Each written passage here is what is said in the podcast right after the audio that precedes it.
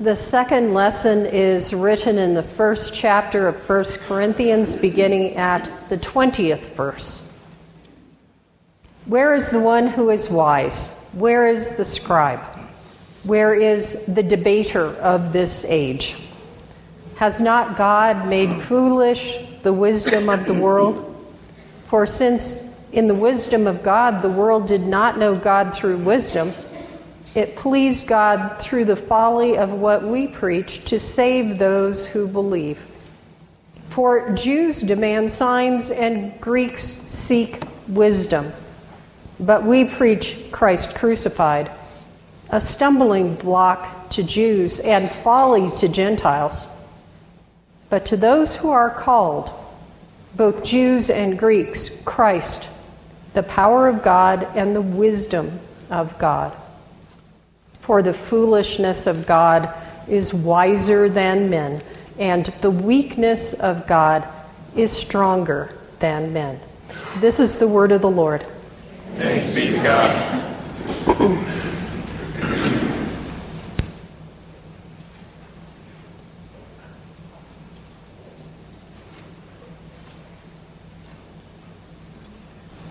Milo, we're waiting for the image. There we go. Well, that was worth waiting for, right? when I was a girl, these two claymation characters were a beloved part of my life. I was always happy when I found this show on one of the three channels we received on our TV. If you are of a certain age, you too probably remember them and their names. Who are they? Davey and Davey and his dog Goliath. Goliath spoke always in a baritone drawl. Uh, they were a delight. And everyone who watched the show understood the reference in their names. That big brown dog was named after the giant Goliath in the Bible story, the one whom a youthful David slew with his trusty sling. Ah, those were the days. If we go back to the mid 20th century, the story of David and Goliath was familiar to all. Whether someone was a regular churchgoer or not, they knew the story. But by the 21st century, when I would show my art history college students the Michelangelo sculpture of David, his sling draped over his shoulder, pondering the battle ahead, I had to tell the story behind the image. Biblical literacy has fallen to an awesome low. I would certainly need to explain this image to anyone today who was not biblically literate. Here we see three figures with pointy red lines around their feet. Do you know what Bible story this is? I hope so because it is an illustration of the story from the book of Daniel that was just introduced in the first reading. Here we see Shadrach, Meshach, and Abednego in the fiery furnace of Nebuchadnezzar. Early Christians painted this image on a wall in the Roman catacombs in an era when Christianity was a faith punishable by death. Imagine them deep underground, creating this image in the flickering light of a clay lamp. Shadrach, Meshach, and Abednego live in Babylon under the rule of Nebuchadnezzar in the 6th century BC. Like other absolute rulers through history, King Nebuchadnezzar is a megalomaniacal peacock. So he orders the construction of a 90 foot tall idol, probably an image of himself as a god because ancient potentates did that kind of thing. They were themselves worshiped as gods. Now, this idol is not only remarked upon in the Bible, but it's also documented in the surviving records of the Babylonians themselves. In those writings, it's clear that the statue is a portrait of Nebuchadnezzar. And if 90 feet tall sounds too big to you, well, sculptures on that scale and larger are well documented in the ancient world. You can Google the Colossus of Rhodes for more information and an example.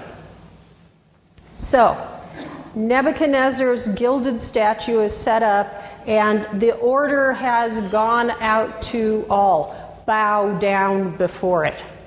Shadrach, Meshach, and Abednego refuse to bow down to the image that King Nebuchadnezzar has set up on the plain. It might have been interesting to listen in on their conversation as they discuss what to do about the king's order to bow down in view of the fact they'll receive a death sentence if they refuse to obey it. Scripture records that the three decide to obey God rather than human powers. Soon after they make their decision, the instruments begin to play, and the people of Babylon bow down like a field of grain mowed at harvest time. The three Jews stand tall, refusing to bow down before the 90 foot tall golden image of Nebuchadnezzar. Knowing they are doomed, they worship God alone.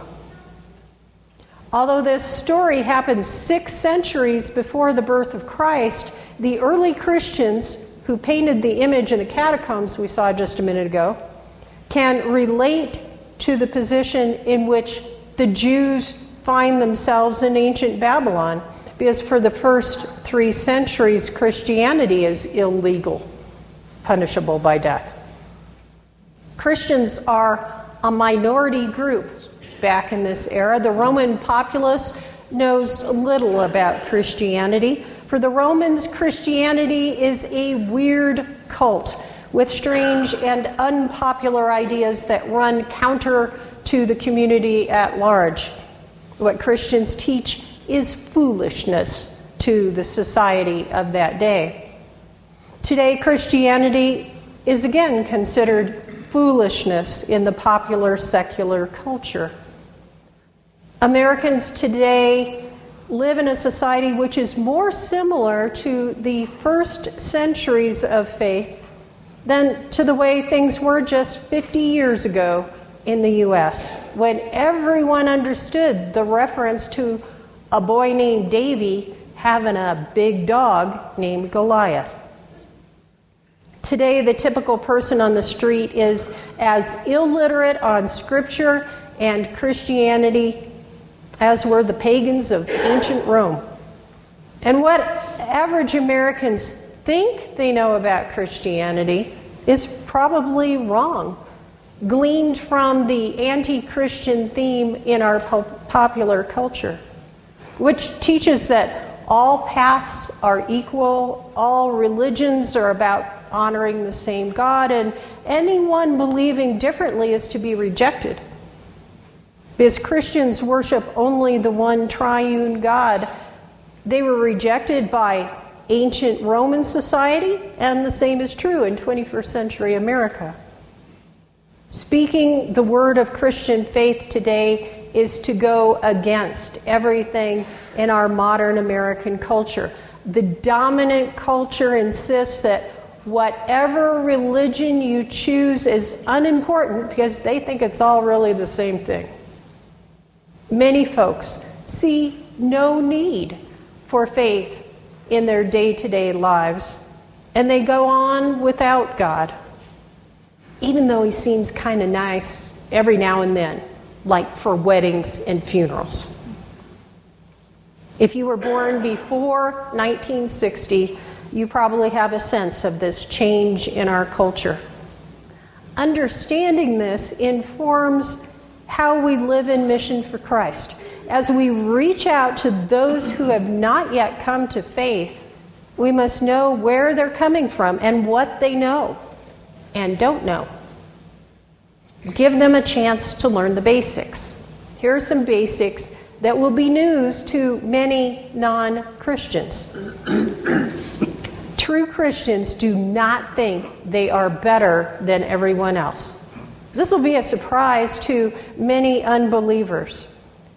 Popular media has been inundating them with the idea that we are arrogant, uppity hypocrites who do think we're better than the rest of humanity. In truth, we acknowledge that faith and everything else we have is by the grace of God. We do nothing to earn our faith. We do nothing to earn eternity in heaven with Him.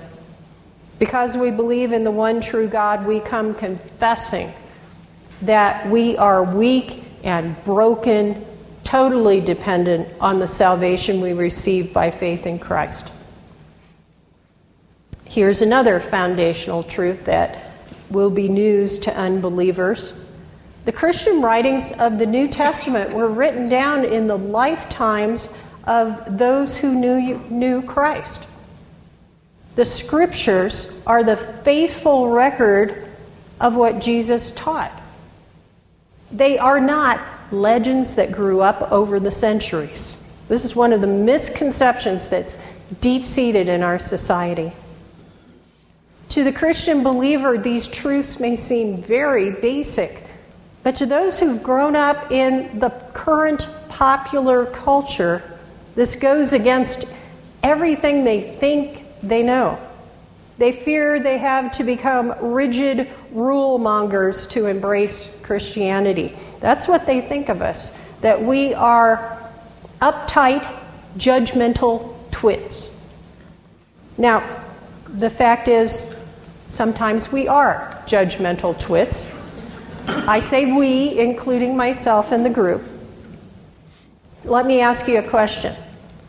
Have you ever fussed about something here at Faith that you felt just wasn't right? I know some folks complain about facial hair on the pastors. I realized that in 1960, most pastors didn't have facial hair, they were clean shaven. But does that really mean it's a problem? Throughout history, most pastors were bearded. And think about this.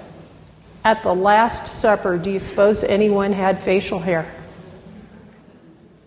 Now, having said that, I must add there are exceptions to this lesson. If some Sunday you come into church and notice that I have a problem with facial hair, perhaps it's worth a comment. back to my point. Unbelievers are afraid of becoming people obsessed with issues of style rather than substance. If they catch a whiff of shallow, narrow mindedness in the group, they may reject the message of Christ. Unbelievers are living wholeheartedly in this modern media culture. Many Christians despair of bringing large portions of our depraved culture to Christ. The odds seem overwhelming. We fear that Christian faith in America is being drowned in the vast cesspool of contemporary life. However, the lesson of Scripture teaches us not to fear.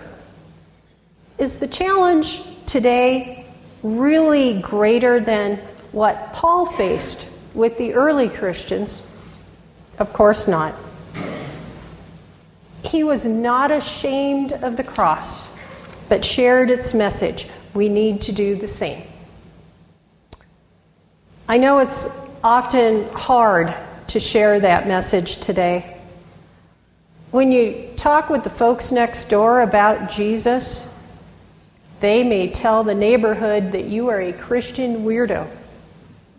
If something in your cubicle at work says you're a Christian, you may face problems on the job. Do you wear a necklace with a cross on it? If so, that's good. It's a witness to your faith and an invitation to a conversation about Christ. However, you may be aggressively challenged on your faith because of that necklace, too. There was a long period when Christianity held sway in America. But that time has passed for now. Understanding this helps us know how to reach out to others with the word of Christ. We must meet those who do not yet believe where they are, not where we expect them to be. The pressures we will face in carrying the word into today's society will be daunting. But look around. Many are here with you today. You are not alone. Having the support of faithful friends is essential. Remember Shadrach, Meshach, and Abednego. When faced with the choice to bow down to the dominant culture or to stand in faithfulness, they stood together. If they'd been like many believers today, they might have thought about going through the motions of bowing down. They might have hidden their belief in God. They could have rationalized that God would know they really worshiped only Him, not some stupid statue. We have that temptation to compromise and conveniently hide our faith too. Peer pressure generally considered to be negative, but it has a positive side. In the case of Shadrach, Meshach, and Abednego, the peer support among them helped each to stand firm, even when their lives were on the line. Please note in this image of the fiery furnace, the three of them do not stand there by themselves. The presence of the Lord is with them. Whether at work or in your neighborhood, do not be afraid to share your faith. Rely on the support and guidance of the Almighty and His Word. Stand with your fellow Christians. When you see Christianity discussed negatively in the workplace, speak up. Trade truth for ignorance. Don't be afraid to let it be known that you belong to Jesus. May the peace of God, which passes all understanding, guide your hearts and minds in Christ Jesus. Amen.